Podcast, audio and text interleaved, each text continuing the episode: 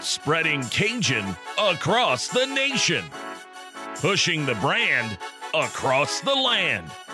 Welcome to Ragin' Review, made by the fans for the fans.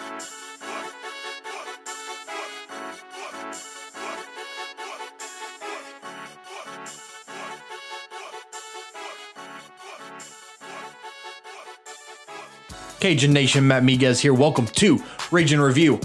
You know, you, you saw on Twitter yesterday that it might have been my birthday. Happy Friday to you. You know, I might be another year older, but if you ask Josh and Jerry, I am not another year wiser. We are here on Raging Review. Like I said, Josh and Jerry here with us. Guys, what's going on? Having fun, living the dream, baby. Happy Friday! One day closer to college football. The closer we get, Thank the better. God. We are what about probably about two and a half weeks or so away from the away from the football season. Well, actually, we're um we're 13 days away from kickoff. Not for the Cajuns, but for other teams around FBS. Yeah, I'm, I'm really more concerned about our kickoff. I think we're what, three weeks. yeah, three weeks from from tomorrow. Yeah. So yeah, you know, a lot of big things to talk about over the next couple of weeks. We were joined today by Chris Vannini of the Athletic, offered us tons of insight into the Cajuns football program as well as his personal career. I think we converted him. Yeah, you know, obviously, obviously, at the Athletic hasn't caught on the the name train yet, if you will. But uh, Just listen in. Uh, you, you'll know what he's talking about. you know, Chris Chris was a lot of fun. He, uh, like I said, he gave us a lot of insight into the program. He gave us a lot of insight into his personal career, and he tells you how to get a hell of a deal on a athletic subscription. That's absolutely right. And he did a good job talking about DJ Looney's piece that he wrote him and film. And I mean, really, one of the best pieces, uh, not only about DJ and his life, but really, I, I can't remember another, uh, I don't want to call it a eulogy, but another remembrance piece that was as good as that one. So it was good to talk to him about that. And uh, the name stuff was fun. Yeah, no, I mean, anytime the name battle is is, is always fun, guys. Before we jump into the interview, I do want to talk for a second. Uh, Bryan Maggard appeared on ESPN fourteen twenty this morning and said that there was absolutely a conversation between Louisiana and Louisiana Tech about the about a, playing a game this season. So this, you know, confirms my point that Louisiana Tech was a bunch of scared crybabies. Go ahead. So I'm, I'm warming this up for man about town. Yeah, I mean we reached out to them. Uh, That's that's the only thing I can say, and, and and we put the ball in their court, and they just said no. I mean, look, the reality is that that day on September 5th, Louisiana Tech had a road game scheduled against Mountain West opponent UNLV, so they were going to go on the road, and of course the Cajuns hosting McNeese. Well, both teams canceled because uh, you've got the Mountain West not playing football, then you've got McNeese basically saying we're opting out after the, the Southland Conference decided to postpone their season to the spring, which I said before and I'll say it again. Both Tech and the Cajuns had open dates on September 5th. It would have been perfect for two teams who were three hours apart and a great challenge for both schools to play each other. But for some reason, when uh, when Dr. Bryan Maggard decided to put the ball in Louisiana Tech's court, they just said no. And they decided, well, eh, we don't want to take the risk. And and I I'm, I'm pretty sure um, I'm sure there's a lot of fans. I don't know if how the Tech fans feel, but I know there's a lot of Cajun fans that are disappointed at the possible possible potential of of playing a, a good, well-rounded uh, in-state opponent that would have created a great matchup and some great hype. You know, I'm gonna say this, and then you know I'll pass it over to Man About Town for his, you know, 10 minute monologue that we're gonna get out of him. But uh, Tommy Boy, Tommy Boy sucks. I'm a, I'm gonna just be, I'm, I'm gonna be frank. How? Okay. How on God's green, beautiful, loving earth are you scared shitless to play an in-state opponent? How? How is I'm gonna open both of y'all's mics because I want y'all to talk to me while I'm doing this. How are you that freaking scared? Well, look.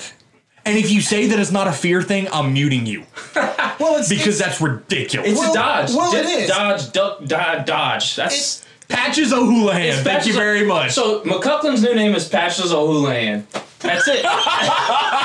Well, it's it's simple. I mean, you know, it's it's not about being scared. It's it's ego, and the fact when you have ego, you become, you know, subconsciously afraid to lose that ego or, or something to affect that ego. And I think the fact that tech has this mindset that you know we're, we're better than everybody else and anytime that gets tested regardless of who wants to challenge us on twitter regardless of any of the band members of the louisiana tech marching band want to say otherwise The sax blowers. the, the fact of the matter is is that they, they, they just don't they, they don't want to run the risk. That was Look, funny. they they can say until they're blue in the face that oh well we're better than you we've beaten you all these times, but in reality the fact of the matter is the Cajuns have a good football team.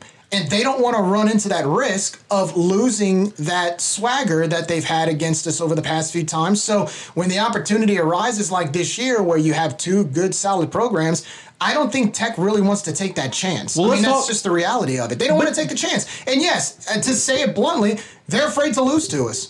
It's simple. And they can So- deny it. The sax blowers on Twitter can say that's not true and you don't belong on the same field as us.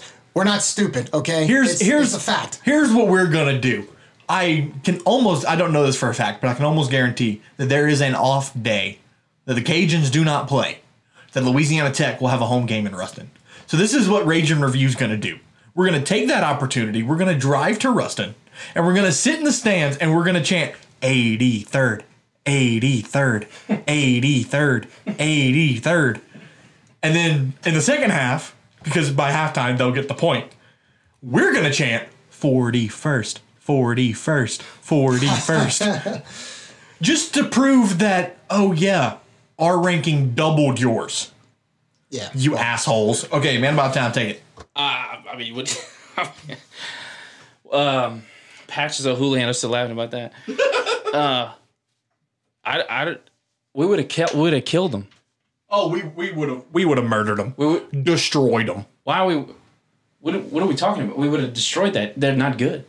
We would have ripped them. I don't limb care from about limb. they've won eight games in a row and bowl games. That's all a And you see of crap. what I find what I find hilarious, just real quickly, is that they have now gotten Alabama Birmingham to do their dirty work. That's even worse.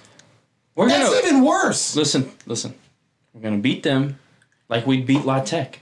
be a, be some men and take your road trip ass whooping like a man. Attitude reflects leadership.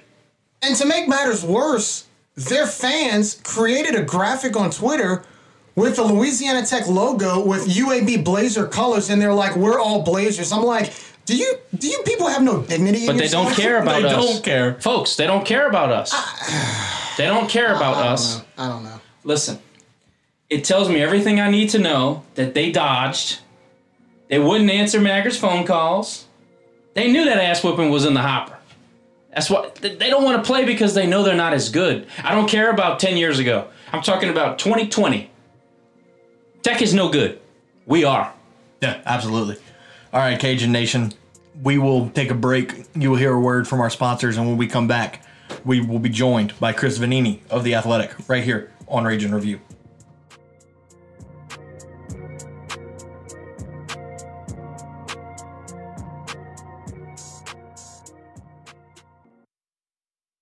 Priority Access Urgent Care, located in the Winwood Shopping Center at 2912 Johnston Street in Lafayette, will provide you with a patient centered experience with a personal touch. With over 35 years of healthcare experience, President owner Ed Haney will provide you with exceptional and affordable care for minor injuries, illnesses, and occupational health, offering vaccines and physicals, on site x rays, EKG, and lab services, as well as testing for flu, strep, and COVID 19. Now accepting all major medical insurance, including Medicaid, Medicare, and VA insurance. Open seven days a week from 8 a.m. to 8 p.m. Priority Access Urgent Care, 2912 Johnston Street, where patients are our priority. Call 337 446 0555 for more information or online at PriorityAccessUrgentCare.com. Awardmaster, located at 3219 Johnston Street, is the only award shop licensed by Louisiana Athletics. In business in Lafayette for over 45 years, Awardmaster creates one of a kind trophies, medals, and awards using a wide variety of materials, including resin, glass, wood, acrylic, and more. Owners Adam and Sarah Lopez are proud UL alumni, as well as Cajun Cooking Club members. Adam and Sarah can also help with your business promotional items. Ragin' Review you trust Award Masters for all of their needs, and you will too. Award Masters is so much more than just an award shop. Give Award Masters a call today, 337 984 1414, or go to awardmaster.com. Award Master, the recognition and personalization experts. Cajun Nation, welcome back to Ragin' Review. Matt Miguez here, joined with the man about town, Josh Jagno, and Jerry Abear. Guys, what's going on? How we doing today? Fired up. Got a special guest. Always good. Ready to roll.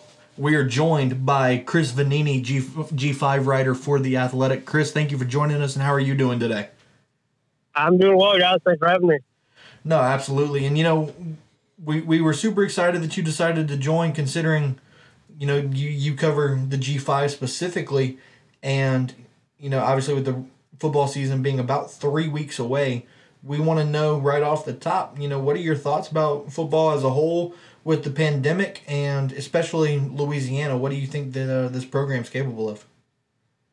Yeah, I mean, not even three weeks, really. Two weeks. Uh, two weeks from uh, Saturday, we get um, uh, a handful. Of, actually, no, two weeks from Thursday. I'm sorry, we got South Alabama, Southern Miss, and uh, Central Arkansas versus UAB. So we're less than two weeks away from football here, and I was unsure if we get to this point. Know, I, I'm still still skeptical if we'll get to you know late September when all the Power Five teams start playing, but. Uh, I'm, I'm not sure if we'll finish the season, but I, I, at this point I'm pretty confident we'll get to the start of it in a couple of weeks. Chris, that's awesome, dude. Uh, I, I'm the same. I figured that once everybody got on campus, we'd start seeing uh, the uptick in the in cases and whatnot. And uh, not to downplay that, obviously, it's something to be taken seriously. But I figured that uh, the press would start to turn, and uh, you never know what can come out of that now because it's such a fluid situation, right? So uh, I, I'm I'm with you. I agree with that. Uh, specific to Central Arkansas and UAB, obviously we've gotten some sort of a, a scheduling alliance with those two teams. Uh, good programs. We both know that they, they, they play well. They play good football. What do you expect out of UAB specifically? And then uh, I'll ask about Central Arkansas later. Yeah, UAB should be pretty good. One of the top teams in Conference USA again. Uh, Tyler Johnston, their quarterback, is a guy they really like. They bring a lot of guys back. Um, I'm not 100% up to date on, on possible guys who opted out or, or haven't, but it's a defense that was one of the best. It might have been the best in the conference last year and brings almost everybody back. So UAB, you know, they, they won Conference USA two years ago. They won the division last year. And once again, they're a team I, I expect to be contending for, for Conference USA title. Team of, uh, uh, I'm sorry, gave App State pretty good bowl game too. There was a little scare there in the first yep. half. Yeah, yeah, they, you know they they, they lose App State in the bowl game, but uh, uh, still, I, I think it, it, that was a fun type of you know kind of. I, I, like the bowl games where you have two really good group of five teams playing each other. Uh, obviously, you'd like to play Power Five teams, but I know sometimes the bowl matchups get a little weird. So uh, yeah, yeah, it was it was a pretty good um pretty good game, and, and yeah, UAB App State was fun. So, Chris, um, with these expectations of uh, G5 football, um, I wanted to ask you with the MAC and the Mountain West opting out uh, of the fall, what is the vibe as far as uh, like what, what was some of the inside information, or not necessarily just inside information, but information that you received from those two conferences on moving forward? What kind of effect will that have on them? I know the financial implications are huge uh, really, I mean, every school, whether you're P5 or G5, you're taking a risk right now. But uh, with the Mountain West and the MAC, whenever the MAC decided to, uh, to to cancel the season and the Mountain West followed, what were some of the um, the information you were receiving from those two conferences on making those decisions on not playing football this fall? They didn't feel it was safe. They, they, they said either there was too many unknowns. They were concerned about heart issues. I, I, I mean, I don't think it's coincidence. You see the MAC you know, is overlapped with the Big Ten the Mountain West is overlapped with the Pac-12, and those two Power Five conferences made the same decision. So, you know, I, I'm sure financials played some role. You know, for, for the MAC, uh, they probably wouldn't be able to have fans. Um, they feel that, or, or some people in the league feel, I guess, that if they can play a spring football, it might actually be better financially anyway because uh, possibly you could have fans, and so they think that could be better. But overall, they just they didn't feel safe. There were too many unknowns. It's it's a theme you're seeing everywhere, and that some conferences feel it's safe and, and others don't, and it's just a very kind of weird dynamic where we're at right now. But that's just kind of where it is. Chris, spring football. Well, well, let's just say it plainly. It's two seasons in one in a calendar year. Spring football. You know, a lot of these releases say we hope to play in the spring. We plan to play in the spring. How do you see, from a practical standpoint, how do you see these programs, or all of college football, really pulling that off? I, I can tell you from my point of view, I just I don't think it's promising. To be honest with you. Well, it, I mean, it's obviously it's not going to be a full season, you know, in the spring, and it, there's a probably a good chance you at least push back, if not cut down, on the number of games next fall as well. You know, the SWAC um, came out with its spring schedule earlier this year. They're going to start February 27th. Everybody plays six or seven games, and then then then there's a conference championship game, and that's it. So you're looking at six, seven, maybe eight games if if you're them and then they might need to push the fall back. And you know, Jeff Brohm, the, the head coach of Purdue, came out with the schedule. His idea which was fewer games in the spring, fewer games in the fall, fewer hits in practice to try to really take that uh, physical toll away.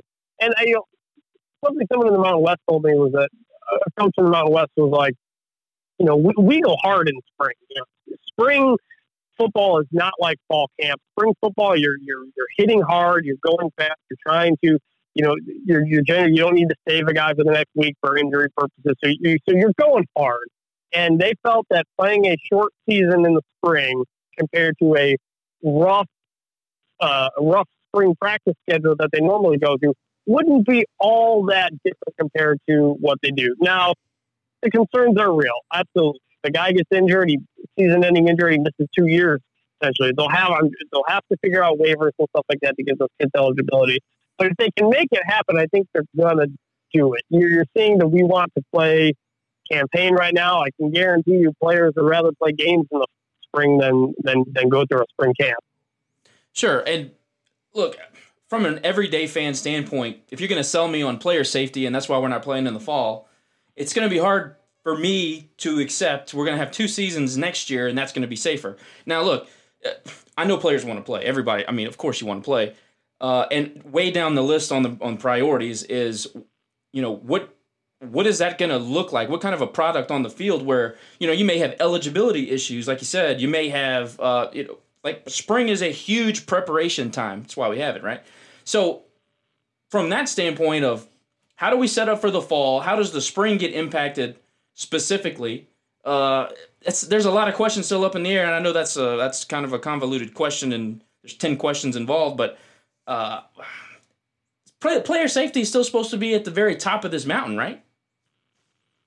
Sure, I, I, I think the case they would make is that if uh, this is all contingent on the virus being under control, either the numbers being extremely low or having a vaccine or somebody like that.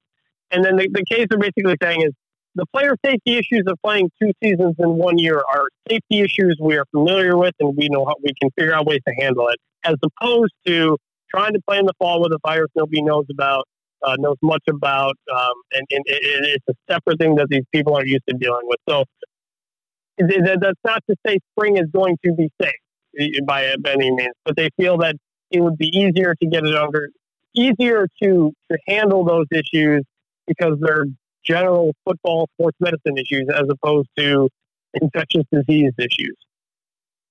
So, Chris, I know everything has been up to the minute so far with football. I know rules change. I mean, it's been like that for six months with this virus. Uh, you know, the rules change by the minute because it's a real time virus. I've said it multiple times. It's one of those things you learn as you go. Uh, what have you heard as far as um, bowl games? Right now, I know the playoff, they're going to have a playoff. They pushed the date back a little bit for the college football playoff. But uh, once conference championships are played, once the postseason comes around, um, uh, financially, are there any talks of bowl games saying we're still going to play?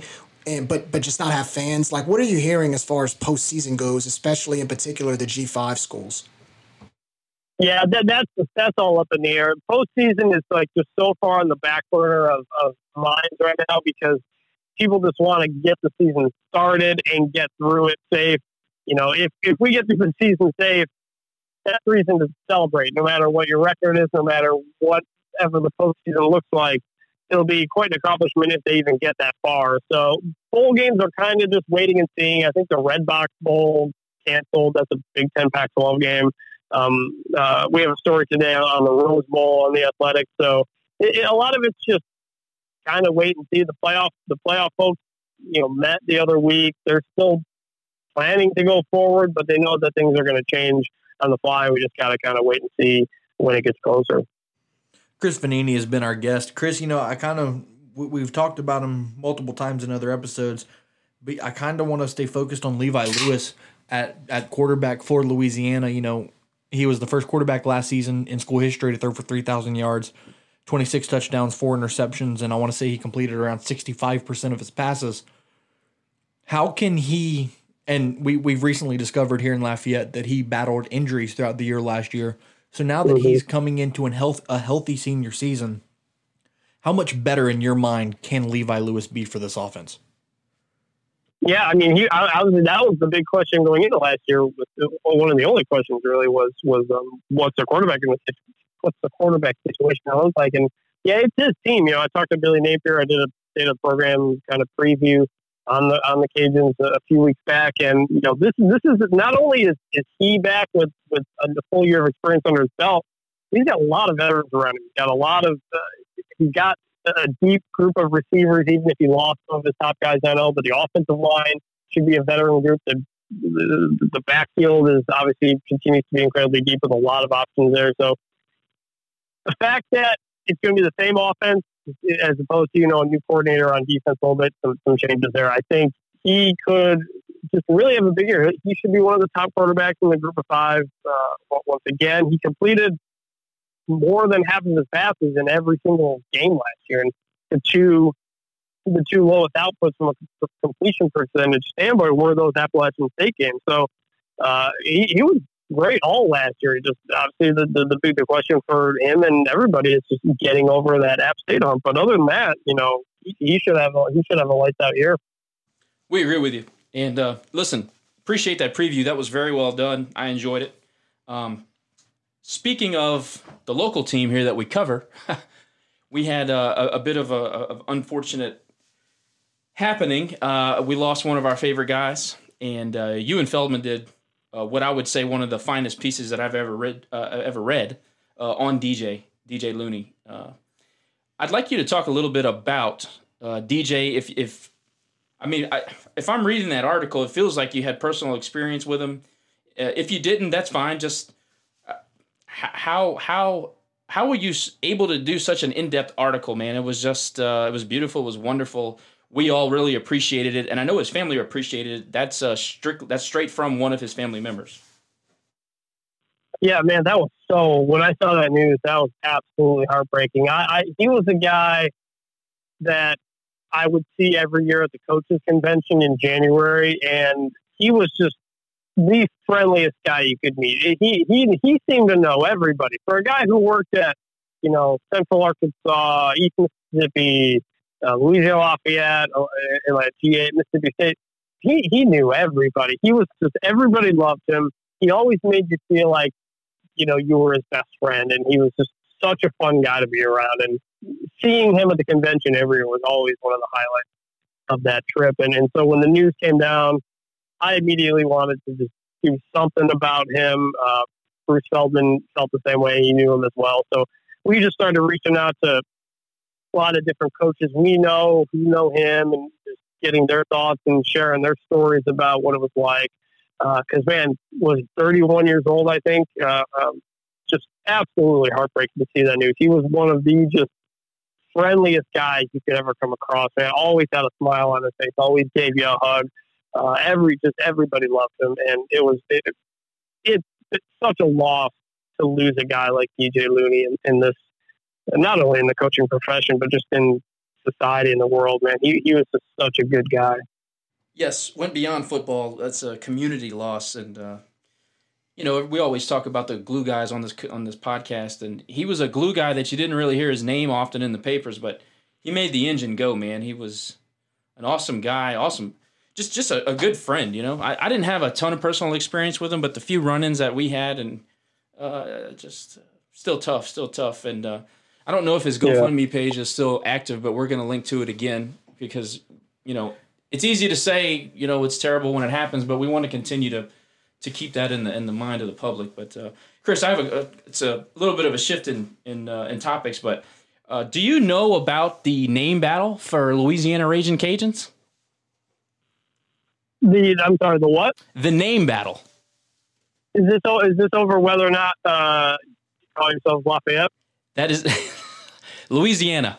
So yeah. anytime we get a national guy to do the pod, we always ask because uh, it's it's it's one of those things that has just grown into this big monster.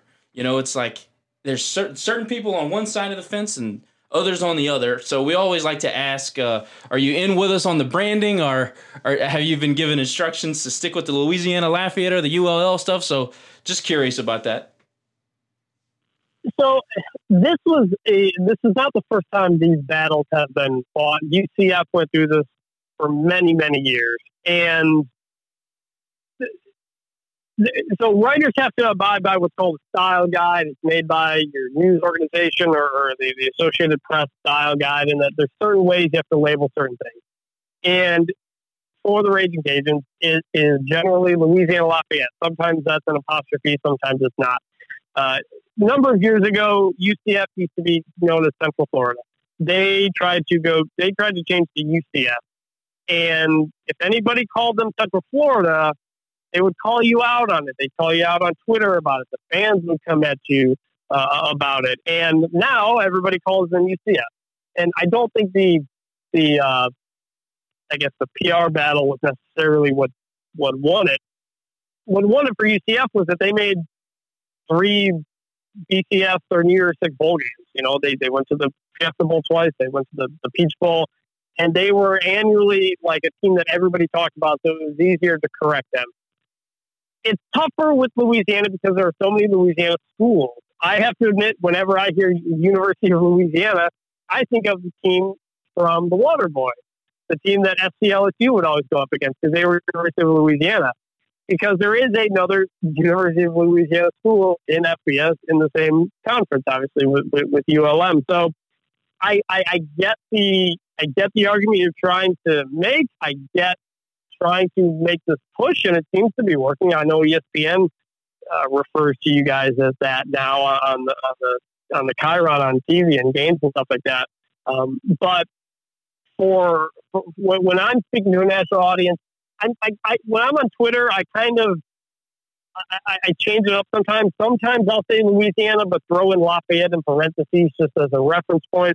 Sometimes I do, sometimes I don't. But when it comes to stories I am still required by my organization to say Louisiana Lafayette. Well, my goal by the end of this phone call is to get you on the Louisiana train. And I am a paying I, I, I, I am a paying customer of the Athletic. So put me in put me in contact with somebody. I'll, I'm I'm be very nice about it. I promise. Uh, no, man, just it's for fun. You know, we like to ask, and uh, we are fighting the battle. And I didn't know that about UCF. I knew about Troy and there's a few others that actually made the name change successfully. Problem is, in this state, they'll fight you to the to the death. You know, LSU, right. ULM, yeah, they'll all, they'll fight yeah. us forever. But I, I believe yeah. you're right. I, I, think the branding is working, and I, I, see a lot more. Now, you you mentioned about national perception, or not? I'm sorry, uh, national uh, recognition.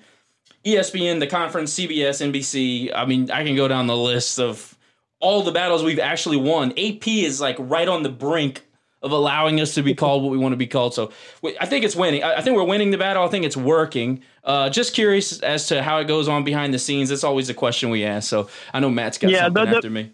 The, the, again, the best way to, to the best way to make the change happen is to win. It's to win the Sun Belt. It's to be in it's to be in the top twenty five and stuff like that. Because when when you're when like when you're on an ESPN ranking or a USA Today ranking where they do call you Louisiana, then more people see it nationally, and and that's kind of how you win people over the same way UCF did it. For sure. Yeah, and I, I find that funny because you no, you're absolutely right. It's hilarious when I go on Twitter, and, and I've noticed after this past season that the Cajuns had, the name Louisiana has really been a lot more popular. And what's funny is that anytime a writer, whether it's yourself or anybody else on Twitter, is talking about, you know, Louisiana head coach Billy Napier, Louisiana Raging Cajuns preview, Louisiana, it's funny because it's to us as Cajun fans, we get a kick out of like other fan bases, like trying to correct the name. And we're all just kind of standing back laughing, like, why are you so worried about us? Like, are we that much of a threat to you? But really, what it does, one thing that it does, the whole name thing, is that it, it even if it's good or bad, it brings attention to us and people are talking about us, you know? And so we look, our 20 years ago, our program, if you've, I mean, I'm sure you've seen how far this program has come. Uh, just the fact that we're in a conversation about being competitive we've come such a long way in 20 years and i think the name the name is just an added battle and an added topic to it. So uh, we're, we're making strides all around. So as long as we're in the conversation hey i'm, I'm good with that. Yeah yeah i mean the, the, push is working like i said it's it, it's starting to catch on more nationally and you know it just takes some time with these things. There are even to this day people say central florida uh, UCF fans will come at you. That's awesome.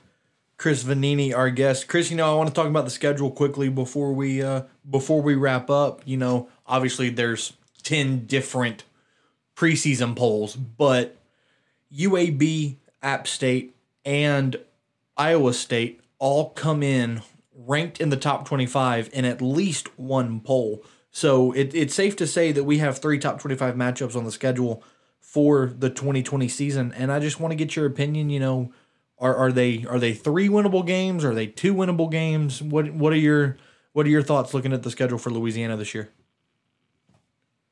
I mean, I, I guess I do not know what to expect from college football this season because of how unusual everything has been. I, I think you're probably going to see more upsets than, than you would expect. Um, you know, Iowa State should be pretty good once again. Uh, that'll obviously be, be, be tough as a road game, um, but to, to, to, to, travel to what, the App State and the UAB are those road games, right? App State and they're all three road games. Yeah, yeah, that, that that's going to make it tough uh, for sure.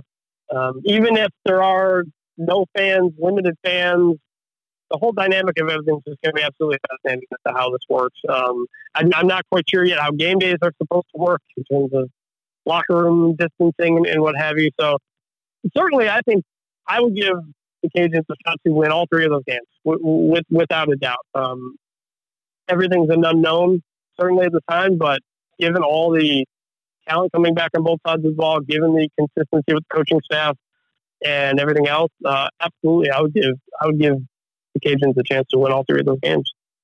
Certainly, from a strength of schedule standpoint, that'd be great. I mean, we we firmly believe that we can represent the G5 in a New Year Six. So three top 25 road wins would go a long way, don't you think? For sure, for sure. I mean, I think UCF is only playing Georgia Tech as its uh, non-conference game, so it's going to be weird exactly how you know if we get through the season, if we have a New Year's Six playoff, whatever. I don't know. Um, what are the chances a group of five team can get in? I, I don't know. That's why certain schedule is going to be interesting because you know the SEC they're only playing the SEC. The the Americans got a little different setup. The Big 12's got its own setup. UCF is trying was trying to get some better non-conference games, but they won't have them. So judging wins, losses, strength of schedule, it's all going to be completely different this year. I think in terms of how you evaluate people because you know the American these group of five conferences they didn't want to move to conference only in part because they want to play those power five games. They want to not only get the money from doing it but they want to beat them. And louisiana will have a chance to do that um, as perhaps as good a chance as any to pick up a real solid win in the non-conference uh, setup. No doubt. Uh, so chris when i found out that we were going to get you for uh, for a lot of time. I forget what it was. I don't want to keep you longer, but I, I wanted to ask you some things about yourself, man. Uh, I did a little reading and I saw that uh, you did the only podcast at MSU, and I kind of felt that we had a bit of a kindred spirit. I could totally relate to uh, selling sponsorships, working on content, trying to, you know, you know, we're a student. I I run a business. You know, having having those things overlap and that the love of the sport, the love of building a podcast, building a brand, all those things kind of go into it, and, and you kind of forget how tired tired you are. So uh, I just continued reading, and I, I ended up getting a, a, full, healthy respect for you and your career so far, man. Uh, when the Athletic was formed, I thought it was an ambitious project. You know, having people subscribe to read sports, I thought I thought it could be done if you did it right and and great content was produced. Uh, and like I said, I, I I'm a full on athletic customers. so it worked. Uh, I, I, was curious how how did the athletic approach you uh, for for you to come on board, and you know what was going to be your role initially? Has it changed? Uh, and what's been your experience? Yeah, so I had been writing for and then running coachingsearch.com for five years. I worked with a guy for three years, and then I then he handed the keys to me. I ran it for two years, and that was working twenty four seven, writing seven eight things a day, pretty much every day. Um, but it, it, it was it was a way for me to make sources through talking with coaches and just kind of be able to kind of do my own thing, even though it wasn't paying much and even though it was working all the time. And then in spring spring 2017, you might remember that's when like the entire sports writing business like blew up. You know, ESPN laid off a ton of people. Yahoo did. Fox pivoted to video. They got rid of all the writers.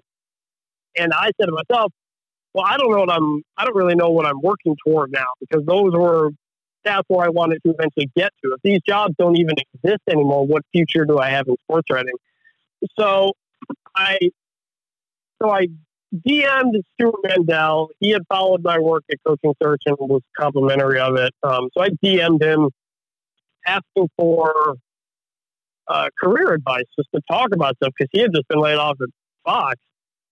And he tells me, I'm like, he's going on a, a, vacation. He'll call me back in like a week or something like that. So I said, all right.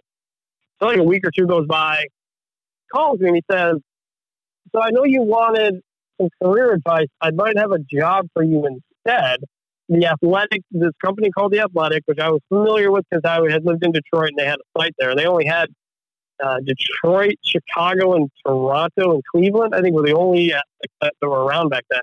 He said they wanted to launch college football and scoop up a lot of the writers who had been let go. And he wanted me to come in and cover coaching changes like I had been doing, as well as group of five. Because the way we started out, we had six writers. We had, not including Stu, we had six writers, one on each Power Five conference, and then I was going to take the group of five. And I said, yeah, I think that's a great idea because in, in my experience covering group of five schools was great because uh, they were very open. They were they would get you coaches on the phone. You know, didn't didn't have a lot of competition you were dealing with, and so I, I really enjoyed working with them. So I said, hey, I'd love to do that. So we launched in fall, August 2017, not really knowing if this was going to work or not. You know, we had plenty of people high up in college football who didn't think this was going to work. And we had like 60 employees as a company at the time. Now we're more than 400 and it's just been crazy to see how much has grown. And my, my job hasn't really changed over that time. You know, we, we've added team beat writers and stuff like that to cover the major programs, but I'm still doing coaching changes in group of five pretty much all on my own. And um, I, I think it's been a great setup. You know, credit to Stewart Mandel for believing that there was an audience for a group of five schools. That's what he told me. He said, I think there's an underserved audience here because ESPN and SI and Yahoo and everybody, they were only covering the Power Five and they were only covering the top 25 ish schools in the country. And he, Stu thought there'd be a market for this, and he was right. And and it's been great to all the support that I've gotten uh, from from readers and, and, editors and all sorts of stuff since then. So uh, yeah, I've been pretty fortunate at, at a point when you know I thought I was going to get out of this business. The right opportunity and the right person came along at the right time. Not going to pretend luck wasn't certainly involved in that, but uh, I, am absolutely uh, grateful to, to be where I am now totally agree that it was a underserved market. Uh, do you feel like the G5 is healthier than it's ever been? Yeah, I mean, what there were four teams ranked in the American last year, two Sunbelt teams close. You know, every year, every every year the, the top twenty-five poll underrates group of five teams, and in, in the playoff era, have always been more group of five teams ranked at the end of the season than in the preseason, and it's just how it plays out every year. And I, I, I taken upon myself to kind of really make the case here for a lot of these schools. You know, when, when Stu said he was redoing his preseason top 25 to eliminate a bunch, bunch of schools, he was like, there's going to be like a six and six SEC team that could get ranked when this is all said and done. And I said, I said to him, I said, no, you got to, you got to keep an eye on these Super Five teams that deserve to move up in the top 25. You know where they are, and as it turned out, I think he had five in his new top 25 preseason. So, you know, I, I, I really tried to just make a case that there is good football, that there are good players, good coaches, uh, people who really care about the sport of football at that level, and they deserve to be recognized. And uh, look, we play real football in the G5, and I can tell you right now, we play big boy football at Louisiana for sure. Uh, last question for you, Chris. I know we got to let you get out of here. Where do we see Chris Vannini in ten years? What's your goal? What to you know, if you, if you had your druthers, where, what are you doing? Is it is it all about you? Is it do you have a small staff, writing, producing? What is it? Good question. I, have I've always been even when I was doing Coaching Search, my my goal was always to just you just survive in this business, first of all, um, because, you know, every day there's another newspaper that has layoffs. Our company itself even had to make some painful cuts a few weeks ago. Nobody saw a, nobody saw a pandemic engulfing the world the way it has and shutting down sports for so long. So, you know, I, I, I hope I'm still covering college football. I'm, I'm, trying to do it in different mediums. I'm uh, trying to get on podcasts and, and radios wherever I am. I've, I've done some podcasts. I, have run my own podcast in the past on Michigan State and stuff like that. I was hoping to do a group of five podcasts this year, but things got thrown into the air with everything going on. I've been doing some pro wrestling podcasts as well. And I'm just trying to do this in, in different mediums. But I, I like doing the work, you know, I, I as opposed to necessarily having a staff work under me or something like that. I like being involved, being on the ground, seeing people in person, stuff like that. I, I don't really want to get to the point where I'm a national columnist where I just kind of write from above and uh, write from above and don't really like get involved in the nitty gritty of what's really going on. So hopefully I'm, I'm still doing that in, in a few years and uh, 10 years, I guess you said, and, um, and uh, sticking with college football. And uh, yeah. Chris Vannini's been our guest. Chris, thank you so much for joining us, taking the time to talk Louisiana football with us. And man, but before you go, tell people where uh, tell our listeners where would they can find you. Yeah, on Twitter at Chris Vannini, uh, theathletic.com. Obviously, we've got everything. We cover almost every team, pro team there is, and we cover football, obviously. Um, if you're not a subscriber, uh, you can go to theathletic.com slash free trial for a free trial or theathletic.com slash green and white noise for 40% off. That'll give you like three bucks a month for a subscription uh, for new subscribers. Uh, that's pinned at the top of my Twitter profile, so you can that link is there if you need that. But uh, yeah, appreciate you guys uh, having me on. Appreciate you guys writing and reading, and um, uh, appreciate all the support as always. Chris, appreciate you coming on, man. Listen, in about ten to fourteen days, you'll have a gigantic box show up to your place. It's going to have a Cajun care package with gumbo, sausage, boudin, cracklings, whatever. There's going to be a little note on the very top. It's going to say Louisiana, baby. That's all you got to know. It'll be from us. Yeah, keep it up, guys. All right, brother. All Thank right, you Chris, very much, man. Thank you, Chris. No problem, guys. Take it easy. And there he goes, Chris Vannini of The Athletic. We'll take a break, and when we come back, we'll wrap it up here on Ragin' Review. Everybody stay tuned, and we'll be right back.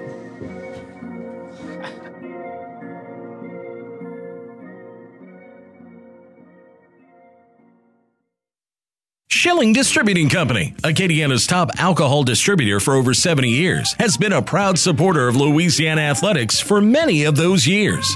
Now, they've kindly decided to become the exclusive distributing sponsor of the Ragin' Review podcast. This is just another chapter in Schilling Distributing's rich history of giving back to the Lafayette community. Starting as an Anheuser-Busch exclusive distributor, they're now expanded to include local brews for your sipping pleasure. Schilling services over 1,500 local businesses throughout the Acadiana area, employing 160 Ragin' Cajun residents, and they boast over 1,400 years of combined experience. Corporately headquartered right here in Lafayette at 2901 Moss Street, Schilling Distributing encourages Cajun Nation to enjoy their beverages responsibly and reminds you to download the Liquid Finder app today.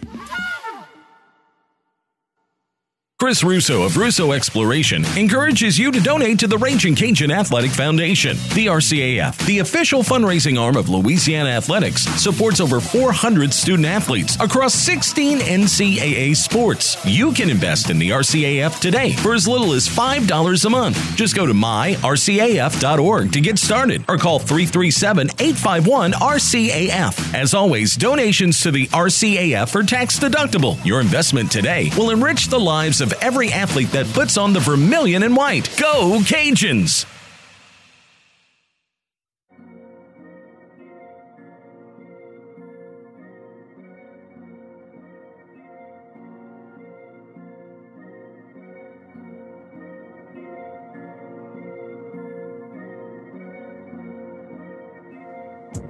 Raging Cajun Nation. Welcome back to Ragin' Review. Matt Miguez here, joined by Jerry Abear and Man About Town Josh Jagno as well. And guys, you know we just had the interview with Chris Vannini of the Athletic. Let's uh let's go ahead and dive into that. Talk about how that went, and then we will transition to the 11 game schedule now. Yeah, quick note. He definitely said that this is the schedule. There's no chance that Patches O'Houlihan is going to schedule us on the 5th. Yeah, no. So- schedule, schedule's finalized. It's Post- over. Poster came out. Schedule's finalized. Yeah, it's over.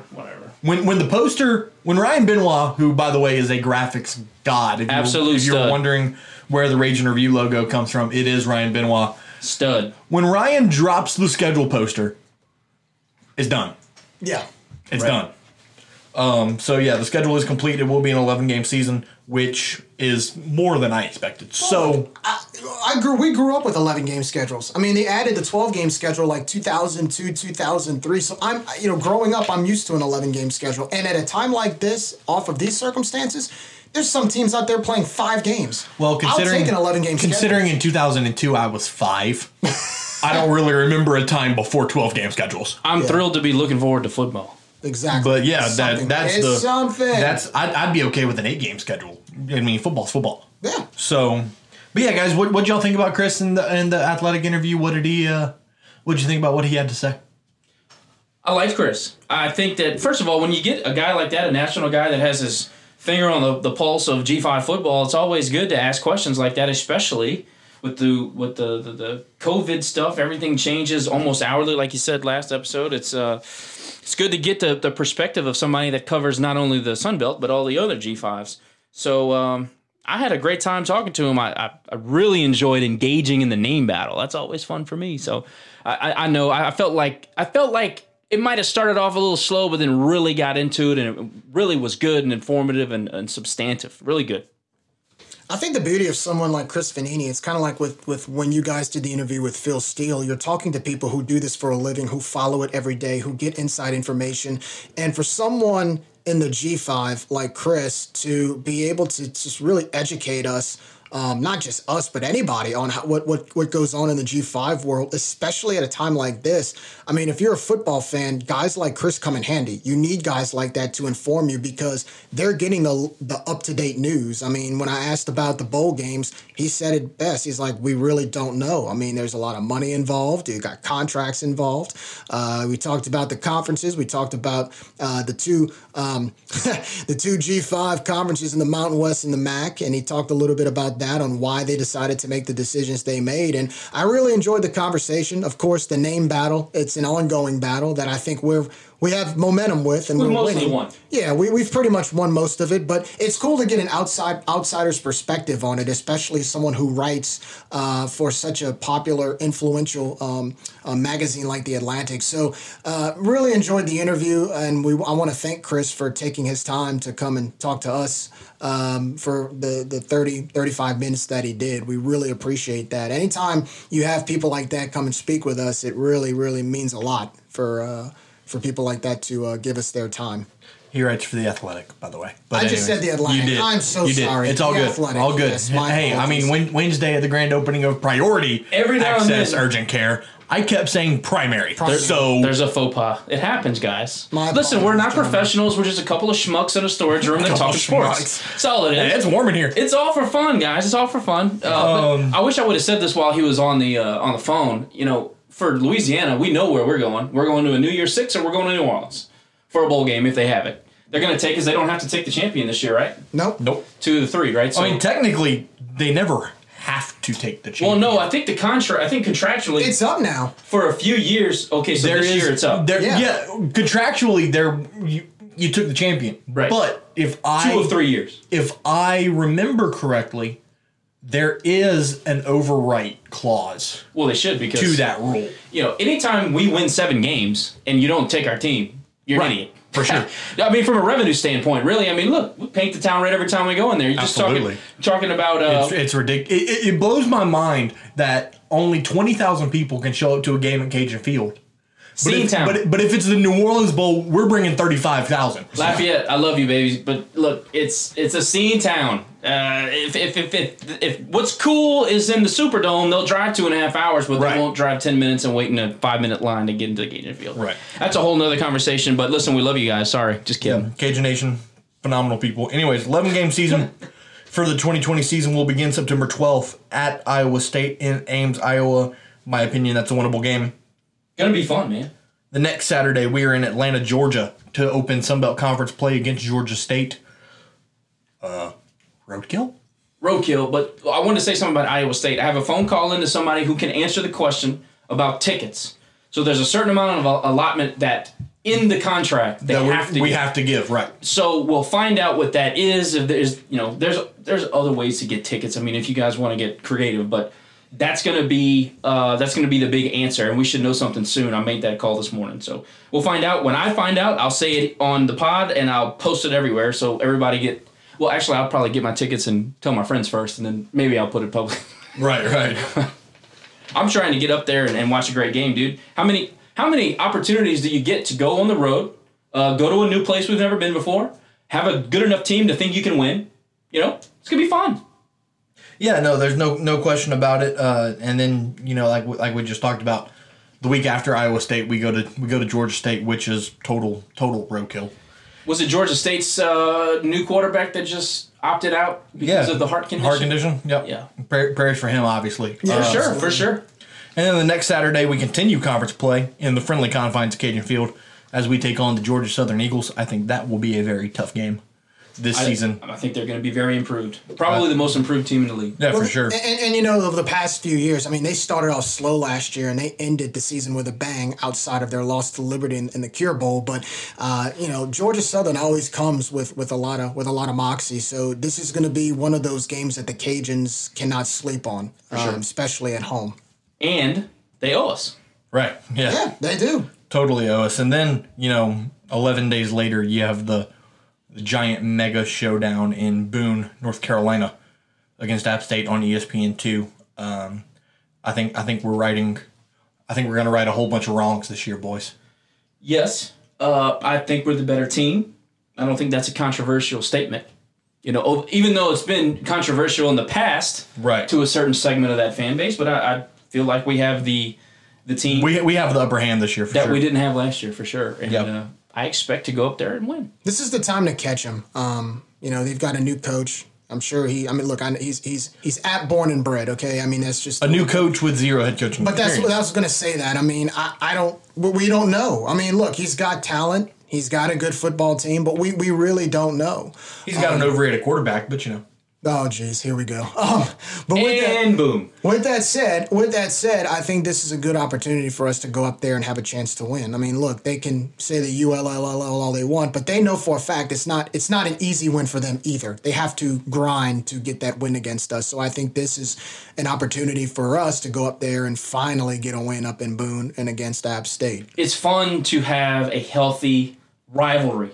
It's not nasty, but it's a little heated, right? So this is the kind of I talk about hate all the time in sports. This is the perfect kind of hate. There's a, there's just enough to where it's it's still respectable, but uh, it gets a little chippy. So here's the thing that you have to to really think about.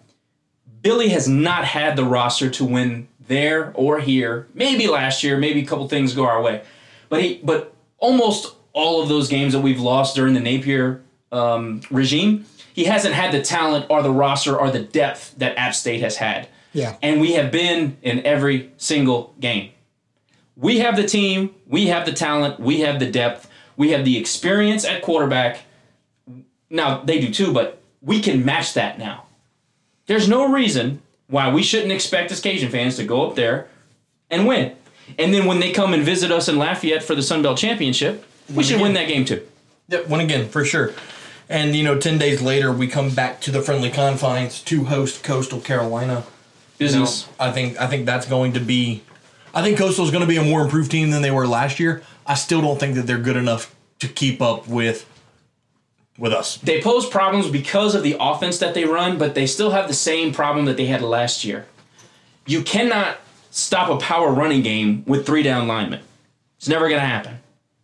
So I, I, I've, I'm not going to say it's a walkover, but I, I don't. I'm not going to stay up at night thinking about it. I, I feel like that's that's just take care of business and move on. No, I think that's a game that, that should be won. Um, you know, look, they came two years ago and won at Cajun Field. Now, granted, that was a completely different team that Billy Napier had on the field. I mean, he was basically, I mean, he was just getting started as, as Louisiana head coach. year. But with that said, it's safe to say that this Louisiana team has come a very long way in those two years. And after seeing the revenge they put on Coastal last year down in Conway, uh, I don't expect I don't expect the same. Like I, I'm not just going to go off a limb and say the Cajuns are going to win by 40 points, but I do give them the the upper hand. I do give them the advantage. I find that uh, last year the Cajuns just straight up outclassed them, and I think I, I expect that again, especially here in Lafayette. There's there's also something to be said about Coastal in this regard. Levi had his best game as a Cajun against Coastal. Oh, he And- killed it. And, and I feel like, especially at the NCAA level, when you see a team and you know you've had success, you have an extra level of confidence going into that game. Uh, I think Levi, he was spectacular in that game.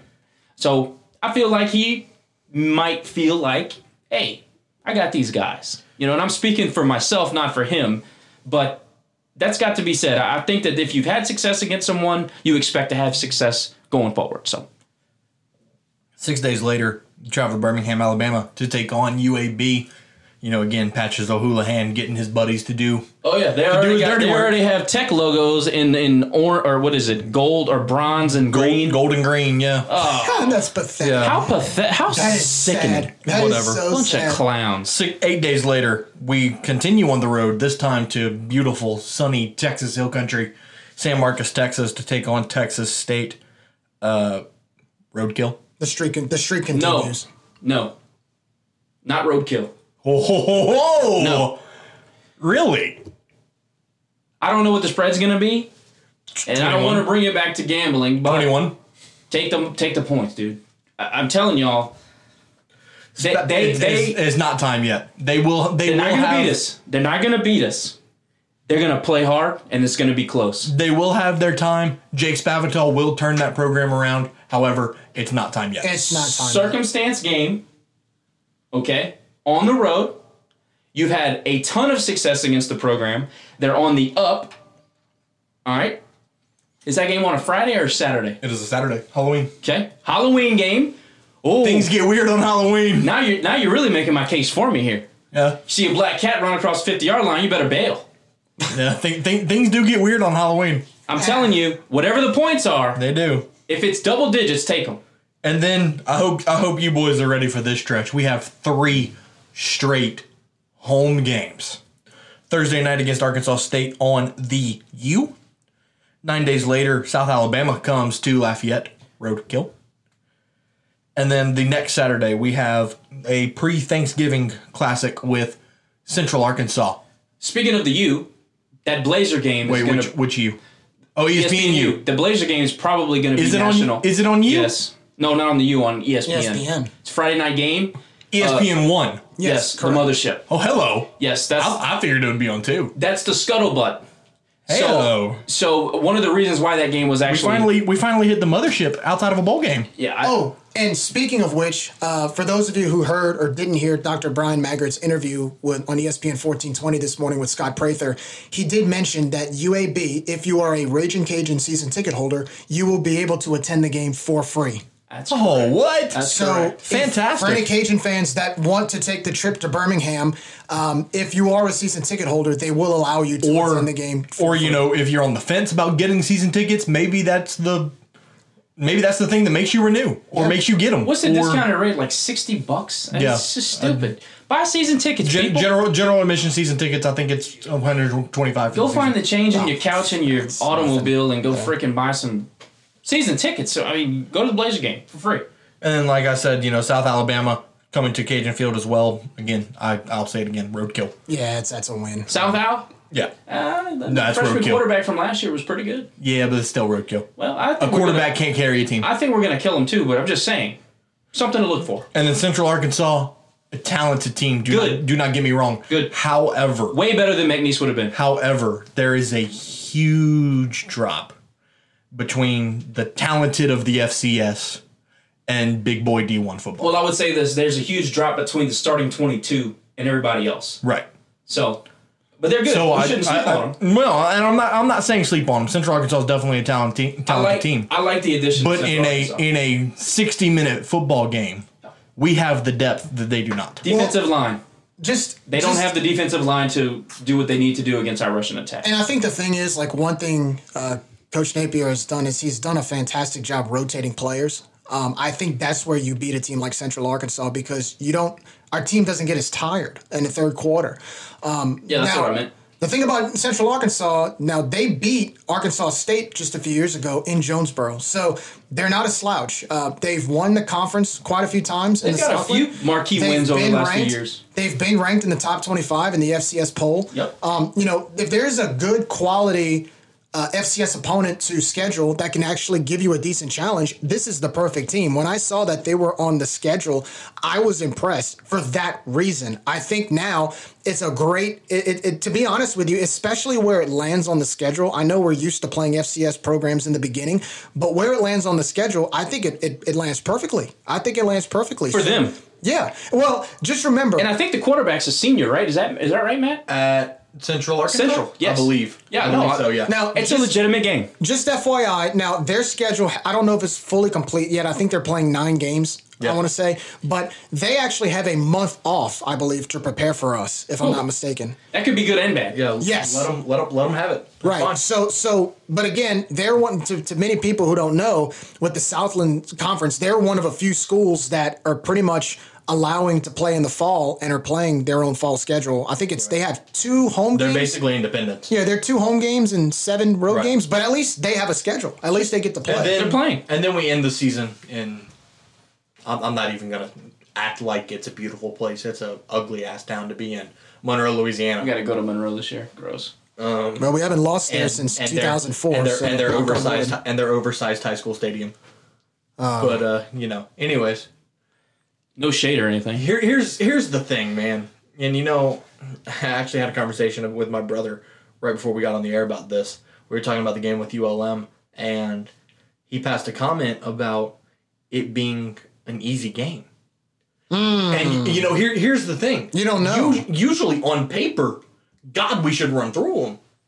But the last two years, the only I, and I hate to say it, the only reason we've won is because they don't have a field goal kicker. Well, They hate they, they love to hit the goalpost. first of all, they there's no more Caleb Evans. He's And gone. that's it. Right there. He's gone. no I- Caleb Evans, wait. no chance. Oh, Evans did graduate. No He's Gone. chance. He's gone. I thought he was a senior. This He year. made the entire offense last yeah. year. No ULM Caleb Evans, no chance. ULM's chance. going to stink Yeah. Real Why bad. do you think Tech scheduled him this year? real bad. Yeah, because it's a rental win. Well, they knew that Caleb Evans was gone. Patches Just like- O'Houlihan. just- How much you want to bet if Caleb Evans was still on that team that Tech oh. would have scheduled that game? My mic was muted. What the hell? Anyways, they would have done anything. Yeah, it, it was it was a rental win because you know, like like you like we talked about the other day. Same same thing with Tulane. I I know for a fact Bryan Maggard contacted Tulane about a game. Yeah. And they Yeah. they ignored his phone calls. Yes. Why? They're looking for a rental win. Well, they're Tulane they're looking- told him no. They're looking for a, a Houston Baptist or a whoever. Or it's a rental win. Yeah. you're gonna win by 35 at home, and your fans are gonna go, "Oh my God, Tulane!" But then when you get skull drugged by UCF the next week, where are you? Yeah. Yeah. In line with history is where you are. Anyways, it just really upsets me. But you know, looking at the season as a whole, I've got one thing to say. Okay, yeah. Ha. Big Cat coming in with the with the Go Cajuns call. Um, you know, guys. Anything else before we get out of here? I got a ton more. Jerry, what you got? Oh, do we have a ton more? No, I mean I'm just I'll keep it for later, but Um, I could sit here and blabber for. Well, I just I just want to say thank you to, to, to Mr. Chris Vannini for coming on with us. I Yeah, want for to sure. give my kudos to Dr. Bryan Maggard. Fantastic job on the scheduling. I know with the circumstances we're dealing with, it's it's difficult. It's difficult to find scheduling. It's difficult to find uh, compatible a compatible schedule, and he knocked it out of the park. Yeah, he really did. Even though we won in 12 games, 11 game season with these opponents are good enough for me. Yeah, Job no well question. done to Dr. Maggard. Doc, most important hire in Ragin' Cajun history. Oh, for sure. We need to throw the entire bank account to keep him most important in in Lafayette. hire. Uh, Ragin' Cajun big history. big thanks to Priority Access Urgent Care, now open, 2912 Johnson Street in Lafayette, open seven days a week from 8 to 8. Also, big thank you to Chris Russo and Russo Exploration, who encourages you to donate to the RCAF. Award Master, Adam and Sarah Lopez, go visit them. They made us some sweet face masks and some sweet koozies. We will be posting information on how you guys can get those on the Twitter page. And also, huge thank you to our official alcohol distributor, Schilling Distributing. Um, new and We're gonna exclusive be sponsor. We're gonna be popping plenty tops in the near future, thanks to those guys. All right, Cajun Nation, you can follow us on Twitter at Ragin' Review, RagingReviewPod.com, and on Facebook and Instagram as well. We will talk soon, and until then, go Cajuns. Cages.